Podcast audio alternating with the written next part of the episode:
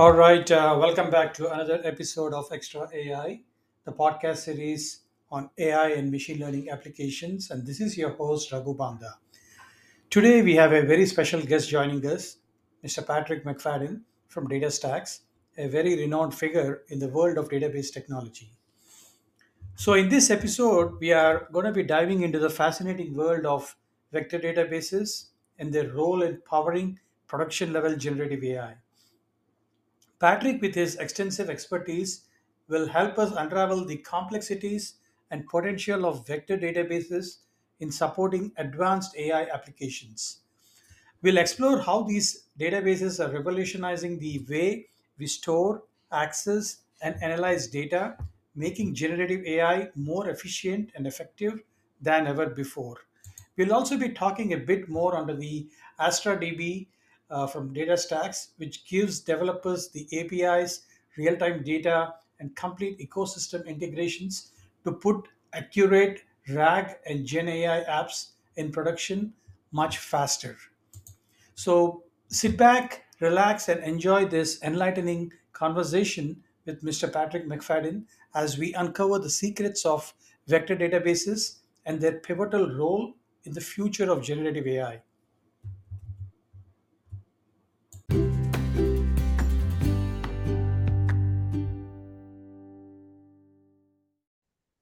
All right, uh, welcome back uh, to Extra AI, a podcast series on AI and machine learning applications. Today, I have an interesting conversation. We are going to talk about vector databases for production level generative AI. And I have the honor of inviting Patrick McFadin from DataStax. Welcome on board, Patrick.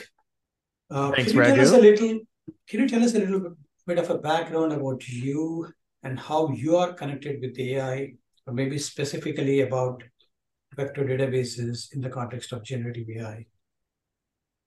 Sure. Uh, well, I mean, my background uh, is in data. I've probably worked with various data systems, uh, especially storing data and retrieving data for oh a long time 20 plus years 30 years almost um i you know and i've worked with all kinds of systems um you know my for the past uh probably about 12 years i've been working pretty exclusively on apache cassandra as a scale problem um, and that was just really born of me i was working at high scale web properties that were having scale issues with data and i was trying to solve that and so during the nosql times you know we were all mm-hmm. trying to mm-hmm. solve those problems but we're also doing like large scale analytics so i got involved pretty heavily with the apache cassandra project uh, and then eventually the Apache Spark project. I did quite a bit mm-hmm. with Spark. And you know, you just can't get involved in those without doing any kind of analytics, ML, and then eventually AI.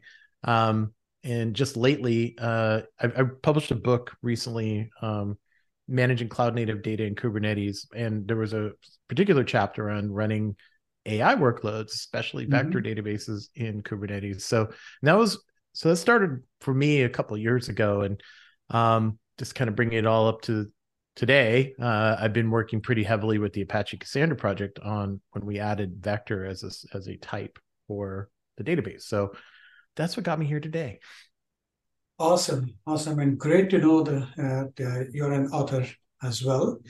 So I have a an O'Reilly author, which is really cool. really cool. Yeah. Awesome. Awesome. So before we get into our uh, real meat of the conversation, I would like to hear a bit of your experience getting into AI or generative AI. I know there's a lot of buzz going on currently with all this advancements in AI. I might say maybe we are almost one year, right? I think with the introduction of ChatGPT. But I know mm-hmm. there's a lot of things were happening in the background for quite a while. And since you have you have been in this space, uh, the IT field for a little over 30 years, I know you might have seen the journey as well. Can you provide some thoughts around the upcoming AI advancements that how is influencing uh, in the current world and how you have been influenced? Yeah, I think uh, like everybody, um, November of 2022 was a big moment, right? Um, but before then, my my experience with AI was more on inference, and mm-hmm. I think that's where most people were. Um, and it's interesting because I think back and like we, I had been working with a lot of systems around uh, NLP, natural language processing, which, eh, as I learned later, like, oh, this is where a lot of what's happening in ChatGPT LLMs that was all based on that, and it was just really funny. Like, oh, this thing I was paying attention to years ago, um, you know, for years, is showing up now as a different manifestation, and I think I'm not going to lie to you and say, oh, I was doing this back in the day. No, I'm like everyone else. It shocked mm-hmm. me, but I think just like everyone else, you should look at, we all have a wealth of experience we can bring. And my experience working with data and experiencing some of the things I had in generative or non-generative AI, like inference, um, th- they translate. So we're not all starting from scratch. right, we, right. we, we have, um, we do have some backstop of knowledge, but, uh, it's just been like in the last year that it's really big, picked up. Um, and it what I think what got me thinking about it more was this promise of AI that has been in, I think, as long as I've been a computer engineer and computer scientist, we've been hearing mm-hmm. this promise. And it just, I, I, don't know about you, Raghu, but it seemed like now this was possible. The thing that everyone right. said was possible could happen. And that's exciting for especially when we've been waiting this long, right? right, right. Yeah. No, that's great. I think, yeah, I believe, I think uh, back in those days in late uh, mid 80s and early 90s, there is a lot of talk about expert systems or AI in a different way. But I think now all that is coming to fruition in different way. I think, uh, and with the inception or with, with the uh, with generative AI and with these large language models that happened November 22, 2022, like you've mentioned, uh, it's it's now even open to the common man. I think a lot of people are even talking about it, and many right. enterprises and consumer companies yeah. are also talking about it. Yeah. Yeah, that's just it. I mean, I so I was doing agent research in the mid 90s mm-hmm. and mm-hmm. the agents that we were building were based on I mean, I was running them on Sun big sun servers and they were using rpc and you know communicating that way and it was some of the groundwork of like and it wouldn't be too weird if you saw an agent today versus an agent then it's not a new concept but we abandoned it because of most of it was really procedural because it, you had to be very clear on what you wanted an agent to do and have very defined logic and any kind of deviation everything fell apart it was like a house of cards and so I, you know, I that's the thing that I think is really interesting now. Is like it's like you know the Newton. You know, it was the iPhone before the iPhone. It was just ahead of its time, and we were doing. We were like, "Ooh, agents would be cool," but there was no technology ready for that at the time. Beautiful, beautiful. So maybe I think uh, we'll take a quick break and come back and get into our real meat of our uh, today's conversation.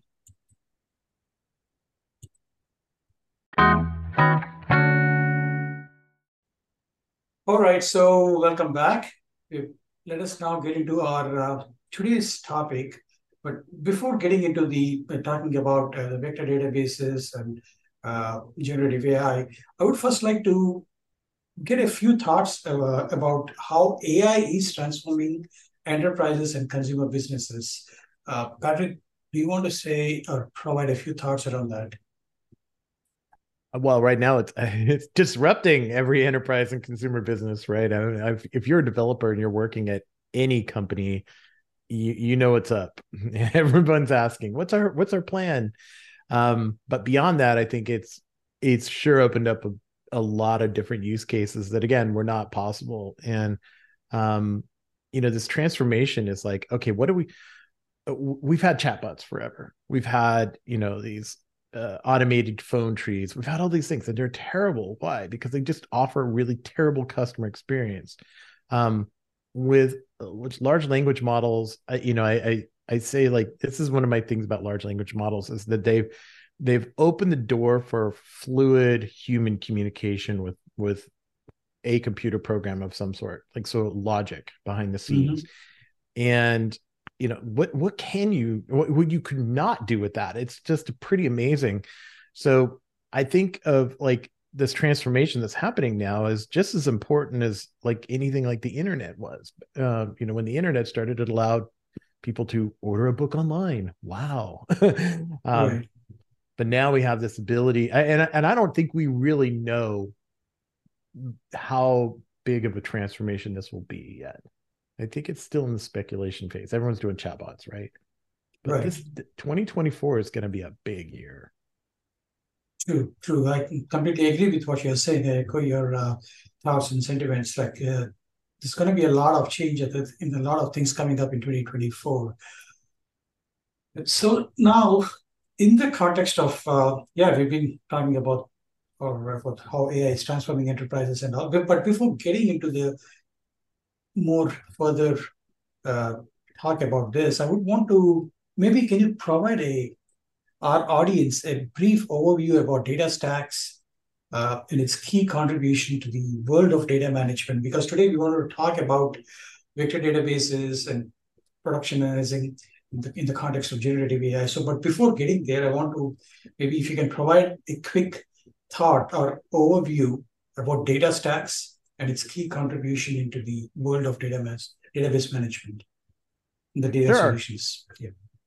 Yeah, the, the world of data. Uh, DataStax uh, is a company that was formed in support of Apache Cassandra. So that's mm-hmm. one of the, our primary um, databases that we work on. Primary, primary data management system is Apache Cassandra. Um, it it is an Apache project, so that means it's owned by the Apache Software Foundation. But we put an enormous amount of effort and engineering into that. And so that's how I actually got started at DataStax. I was working on the Cassandra project, and now this is my day job.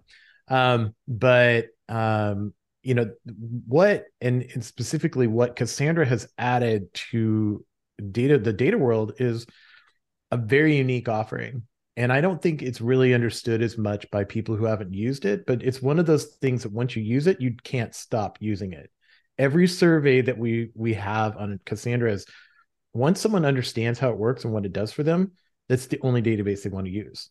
And it's what we've what we've built, and I'm pretty proud of this. Uh, we've built it as a community. It's DataStax is a good part of this, but it's this database that does scaling, linear scaling. You can just add nodes and it'll scale. It does replication, or like you can do global active active um, data uh, data workloads. So, and that's done all the time. And then it's this resilience. It's really hard to, bring down a Cassandra cluster. Um, it's just built with failure in mind, which pretty much is like every cloud you're going to use is going to fail. Right. So those three things, you know, all right. If you just have a, a basic core of this is what it does, um, we've built a lot on top of that. And you know, if you look at the largest users of Cassandra, Huawei, um, Apple, Netflix, mm-hmm. DataStax, um, the company Walmart. I mean, the companies that are probably you're probably using every day, you're doing mm-hmm. something, rely on it because it's the most reliable database in the world. So, wow, what are we going to do with that? Everything. Um, so, uh, yeah, I'm very proud of what we've done there um, hopefully that that came across. beautiful, beautiful. So now with the with the inception of AI, or I would say I would want to say, or I would want to put it in this way, with the new innovations happening in AI and generative AI, what do you see the future of database management and the enhancements that are happening here with all these things? And how do you see this affecting the enterprises and the consumer businesses? Yeah, so this is what we've uh, we've decided to do, and I think is the right. Uh, of course, I think it's the right move. But what we've mm-hmm. decided to do is, first of all, take this amazing open source database and turn it into a, a very very easy service. Um, the most important thing is how fast you can put your app into production. I mean, there's nothing more important for engineer working at a company. Um, that's important. So we we've built this really great Astra is our uh, Cassandra as a service. We have this service. Now, recently we've added vector search as a core part of the database offering. And what you what you're seeing now, and I'm sure that anyone who does a hello world in the Gen AI is probably something like chat with my docs or chat with my data. And that's some form of using an LLM with a vector database to com- be combined and get you reasonably you know, like factual answers instead of having chat gpt hallucinate on whatever. But that's you know that's really your first probably you're going to be your first use case. Well you know we've made all of that really easy to use. So um with the enhancements like when when we added it everyone else is too by the way. Mm-hmm. so this is vector is not an is going to be uh, just a table stakes feature for every database out there. Every database is adding it but um i think the future is going to be like how this application driven building applications with data especially around gen ai is going to be a it's just going to be really easy for developers it has to be or they're not going to use it beautiful so making the ease of use of how they can build the applications using the databases, the vector databases, and other things. I think it's going to be one of the key component because that, this is where I think the whole world is going, or the enterprises and the consumer businesses would love to build this much faster or leverage this uh, much faster. I would like to take one step back and now understand. I know you gave the concepts about where we are going and how we are going there if you can broadly identify or explain to our audience what are the typical challenges that are being faced by the customers when we are handling these vast data sets. Uh, maybe you can talk about enterprise level clients or even consumer business clients. Yeah, those vast data sets, which everyone doesn't think they have until they have it, and then it's a huge problem, right? right, right. And um, the, the, typical challenge is that first is is day one versus day two problems. Um, mm-hmm. You're if you're running a, a POC on your laptop and you do something and it looks great, making the jump to production is hard, and you know that you don't understand when you go from gigabyte to terabyte to petabyte. That order of magnitude change is it, it will make or break you. Um, and even gigabyte to terabyte, which doesn't seem like a lot, but it is. Right. And it, and it's you know it's it's having to deal with that and this is why you know i think you know what we're doing with astra and just in general the industry is making people should not have to run their own databases anymore i I, mm-hmm. I think yes they are for reasons but i don't think and and enterprise uh, customers especially enterprise users are starting to slowly realize that their business isn't running a database their right. business is making applications that create money for the company or or enhance their revenue for the company. Um, running a database is just an important part of that. It, it's just as it's just as interesting as somebody had their own power plant at their company. Like, why don't you just go to the power company and get a wire from the off the grid? um, and it, it's changing it's you know the typical the very typical challenger things like security uptime having you know the staff that's trained and able to deal with it um and that's not going to go away it's only going to get worse with gen ai beautiful.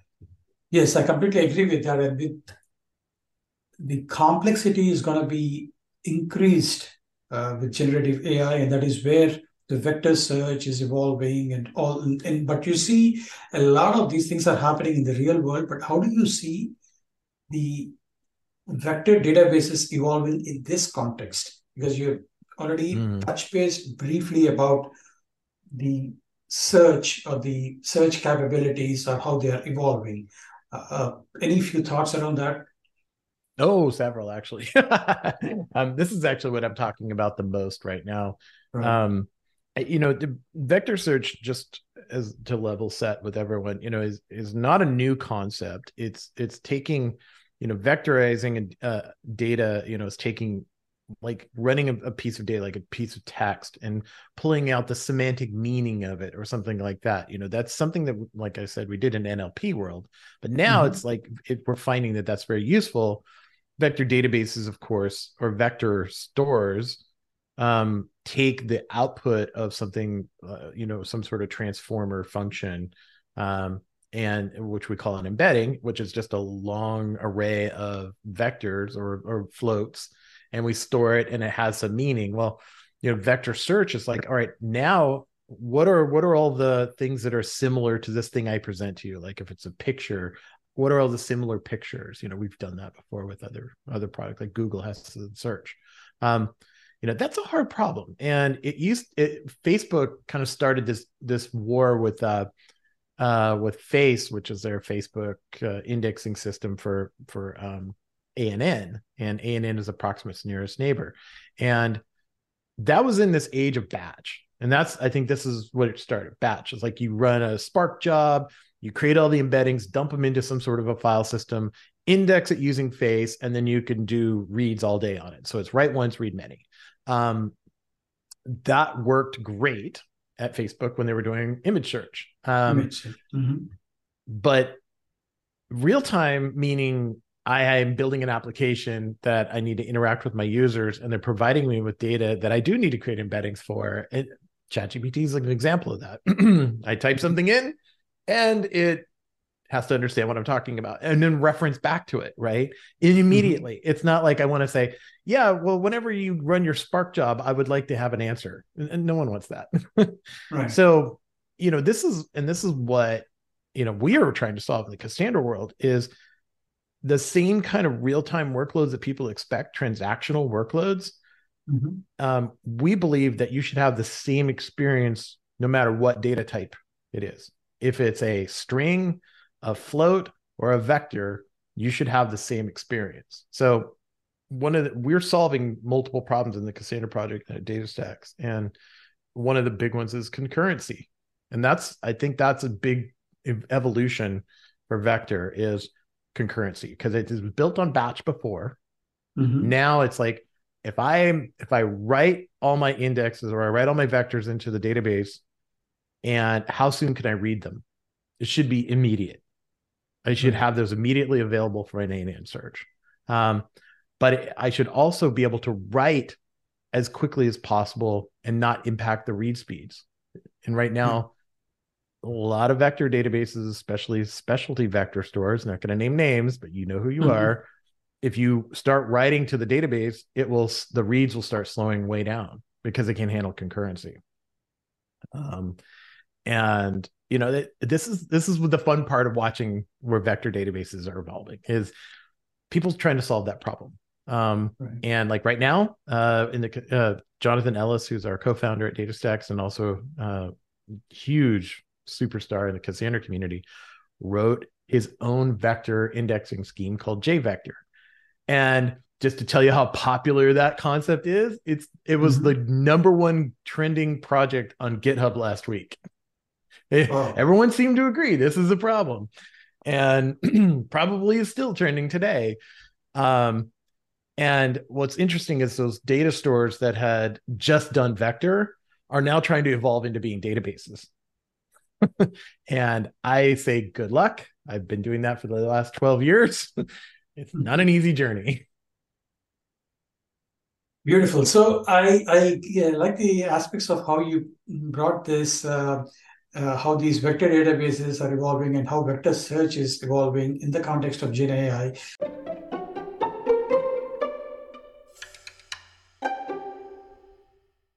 Can we get a bit more uh, elaborate, maybe with an example of how you are predominantly trying to search, uh, trying to address a business problem. We don't need to name the names of the customers or any particular thing, but maybe if you can take a, typical business problem and how you are trying to address this with the help of the tools or services DataStax provides, and how maybe if we can uh, help sure. that uh, address that again for the audience. Uh, yeah, I think uh, the the current state of the art is people doing some sort of a chat or chat with my data, which is great. I mean, because right, that is right. an amazing thing. If you can bring it to your own data, that mm-hmm. is an amazing thing. And we're seeing a lot of those. Um, there are a few companies that are doing some great things with that. And the example that I would use is very simple is um, if, and I think this is actually a lot of, it's actually uh, going after a particular concern people have about um, generative AI right now, which is privacy. So if you have your own data, or you're working with financial data in a regulated environment, or healthcare data, um, uh, we have a few uh, few customers on Astra that um, they are utilizing the fact that it's first of all it's a private database, it's secure. Mm-hmm. Um, Mhm. We have all of you know things like HIPAA and SOX and PCI compliance, all those things that are hard. Again, going back to why you wouldn't want to run your own database because all that stuff you don't want to have to deal with. But you know, we're seeing they're using just this baseline of okay, I have a scaling database that has all the security in it, but then they're using it for some really cool stuff for their customers, like um, being able to look at like with financial transactions, being able to um, create vector embeddings of transactions that people are doing in a bank. Um, Mhm. That was a really cool use case I saw. It what it did is it took all the transactions that someone had done. So it looked at their their ledger and said, okay, here's all it, it vectorized all their all their personal. So this is all individual. So Mhm. if you Raghu was uh, were a customer of this bank, you could ask a question. You'd say, "Hey, um, let me uh, tell me when I was spent too much money on fast food." Now that that's a really broad question, right? right, right. But and, I defy you to write that SQL query. True. but for an LLM, it was it was it's a really cool demo because what they're said is like, oh yeah, well you ate it uh, In-N-Out Burger and a McDonald's. He kind of knew what you were asking, and you, it looks like you spent more than a hundred dollars on fast food last last month. And like, and so it it it's able to answer these questions, and boy, you know, ramps up the customer experience to like ten immediately instead of having to like import it into Mint and let Mint you know sort it out.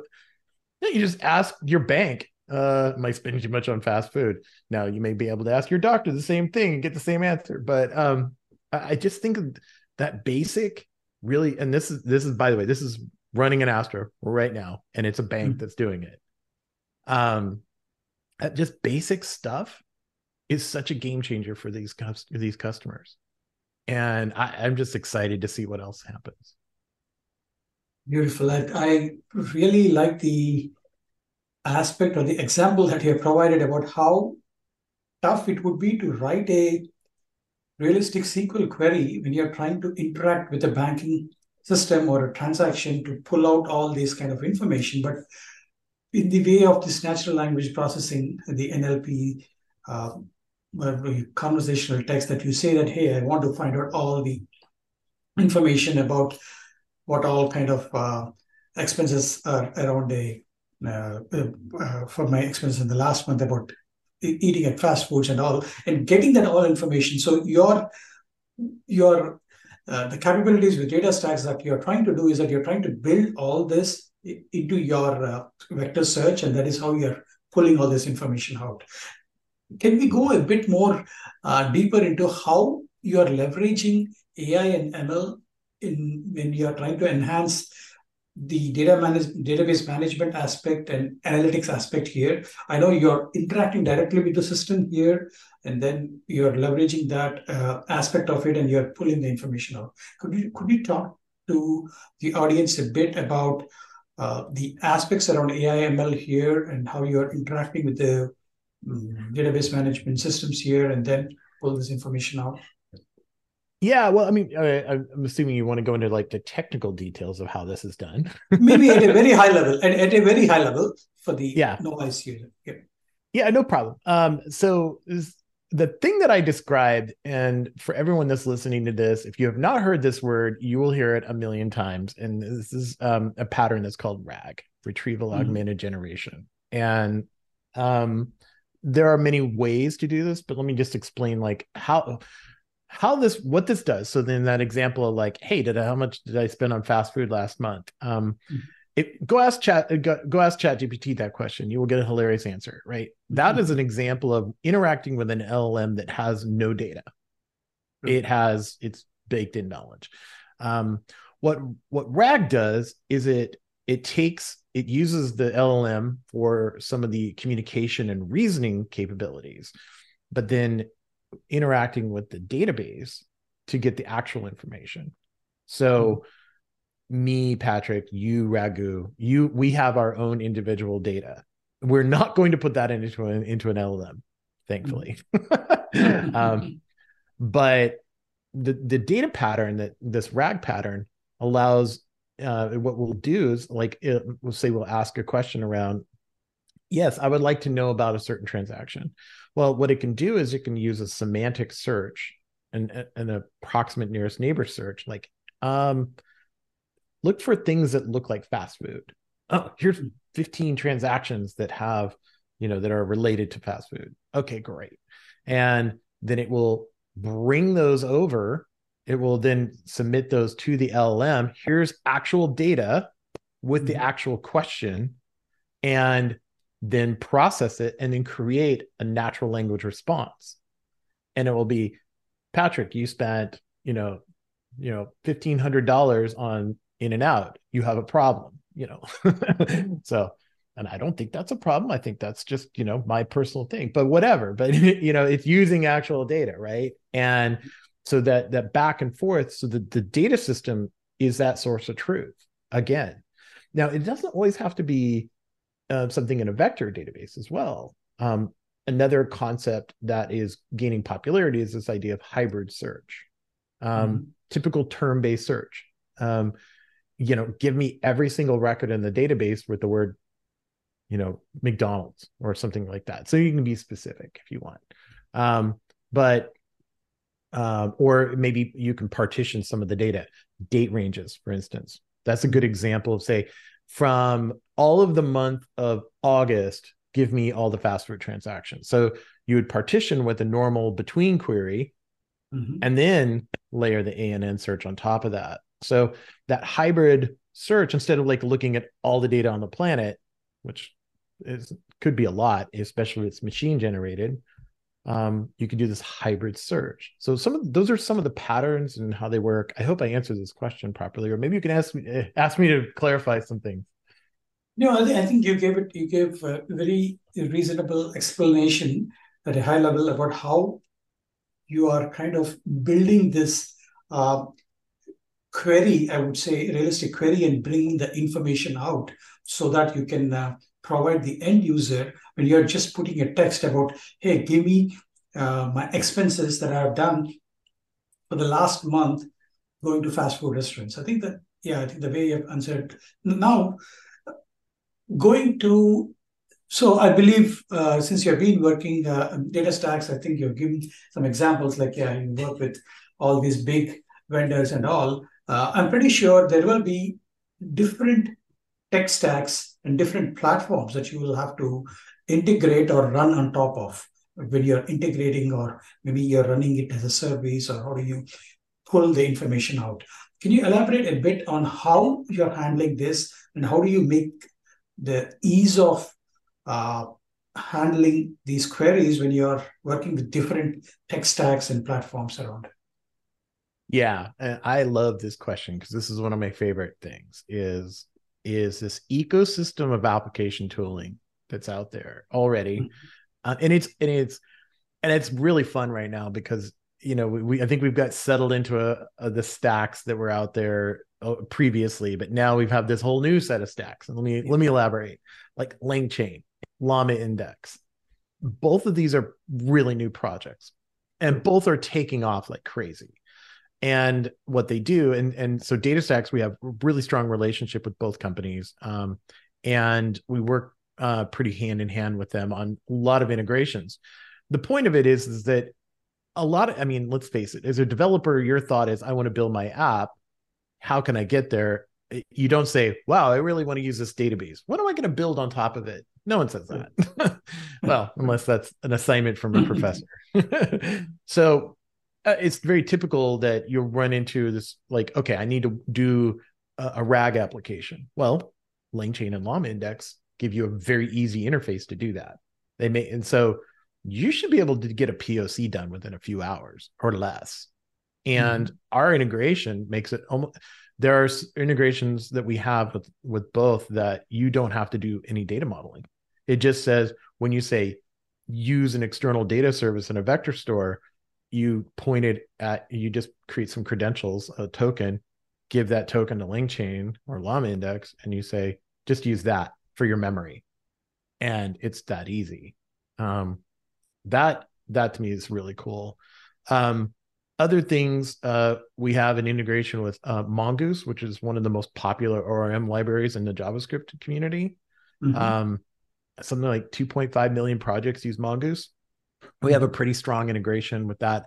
Uh, Valeri, who's the maintainer for the project, he's been really excited. He's, uh, of course, it was built originally for Mongo, MongoDB, um, and now he's added support for Cassandra and Astra. So, um, you know, he's he's excited about expanding the potential use cases for Mongoose. But again, if you're building a JavaScript application, what you don't have to think about the database; you just use Mongoose. Um, and we have some other we have some really cool stuff that's coming i can't talk about it just yet but pretty soon um uh and you know it's just this integrations that we're going to work with. You should expect to see us talk way more about javascript in the future though because that's where applications are built. Beautiful beautiful.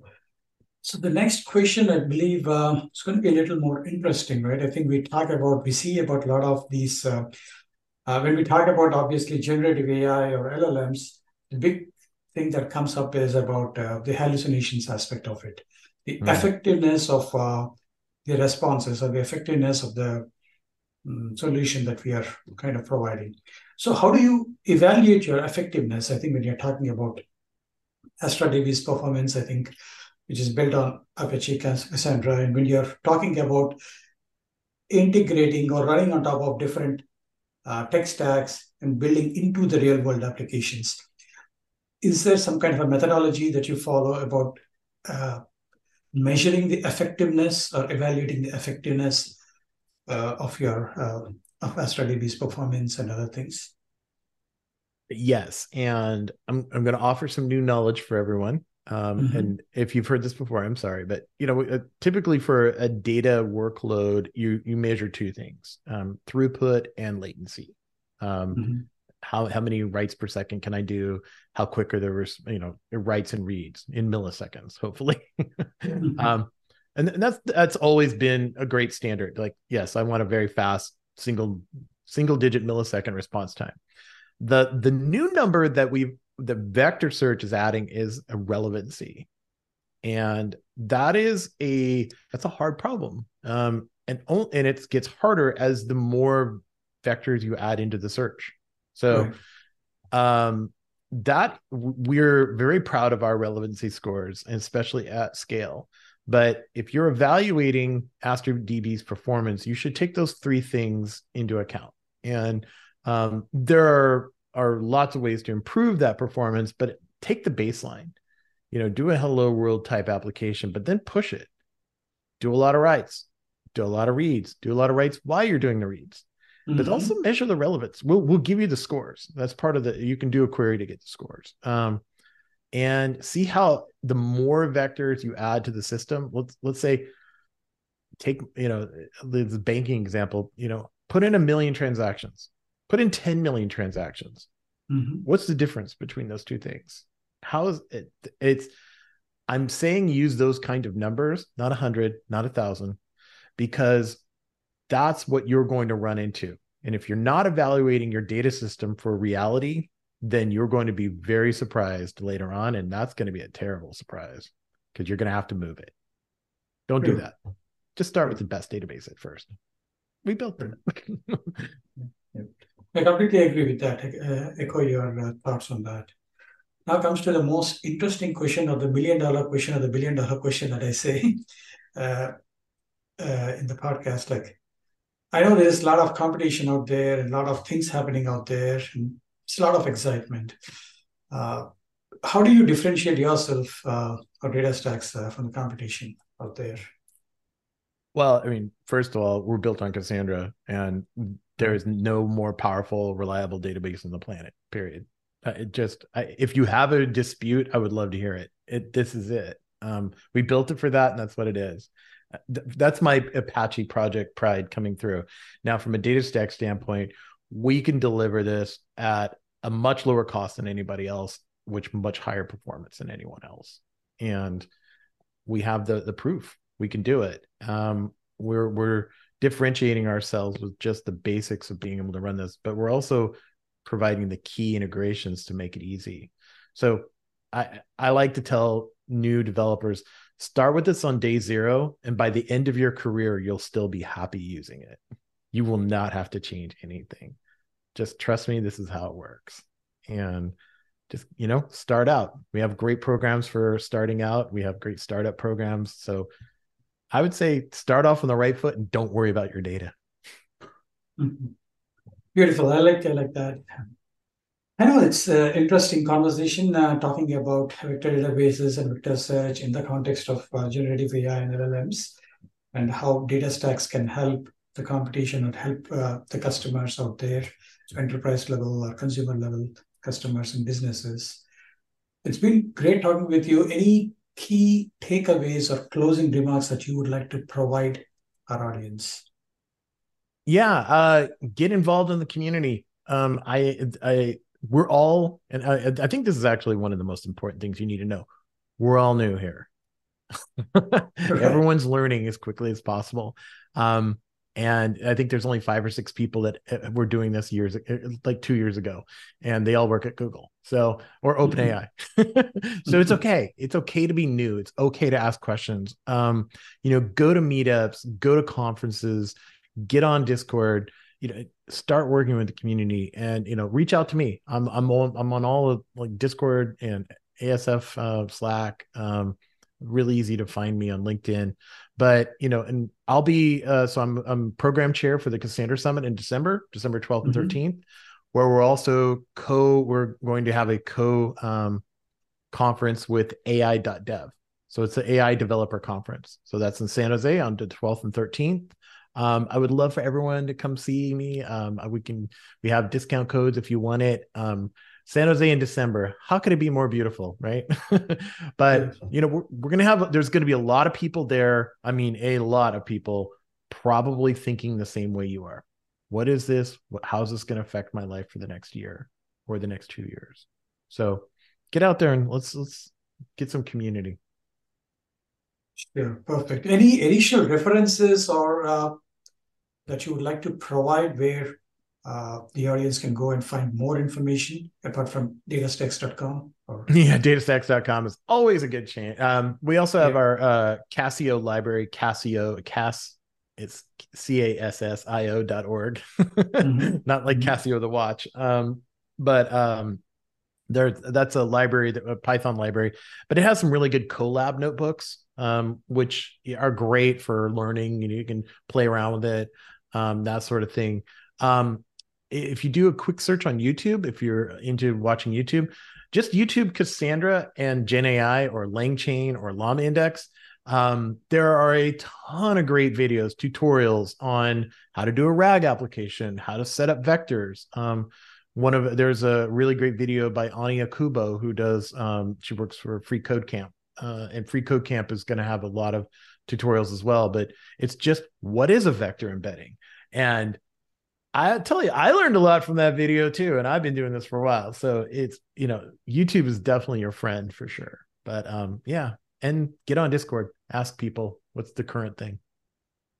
Beautiful, beautiful. And one one last question, I think uh, I forgot to bring up uh, this. I know you've uh, authored a book. Would you like to briefly talk about it? Uh, just provide some. Uh, Plug my book. yeah. Yeah. What is yeah, the name so, of the book? Uh, yeah. Um, it's a it's an O'Reilly book. It's uh, managing cloud native data on Kubernetes.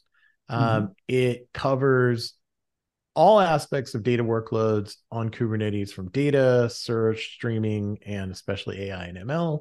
Um, it's meant to be very prescriptive. It's not just a copy and paste book. There are some strong opinions, I would say, on uh, and we have some very key components on, on, like the steps, like what you need to understand, principles of running data at that at that scale, um, especially in a cloud environment. If you're running an Amazon, Google, both Azure, especially there, and Kubernetes, I think is already kind of established itself in the as the cloud native uh, workload running for AI. Um, and yeah, it's I would. Uh, I mean, you can if you're on O'Reilly Learning, it's there. You can go check that out for free or basically as part of your subscription. But um, and if you have any questions, I'm always available on LinkedIn if you have any uh, comments or you want to know more about what's in the book.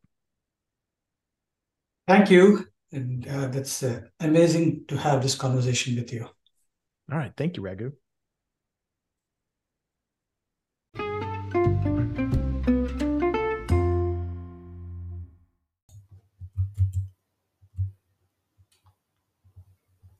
All right. So, as we conclude this fascinating episode of Extra AI, I would first like to express our deepest gratitude to Mr. Patrick McFadin for joining us and sharing his invaluable insights on vector databases and their impact on production level Gen AI.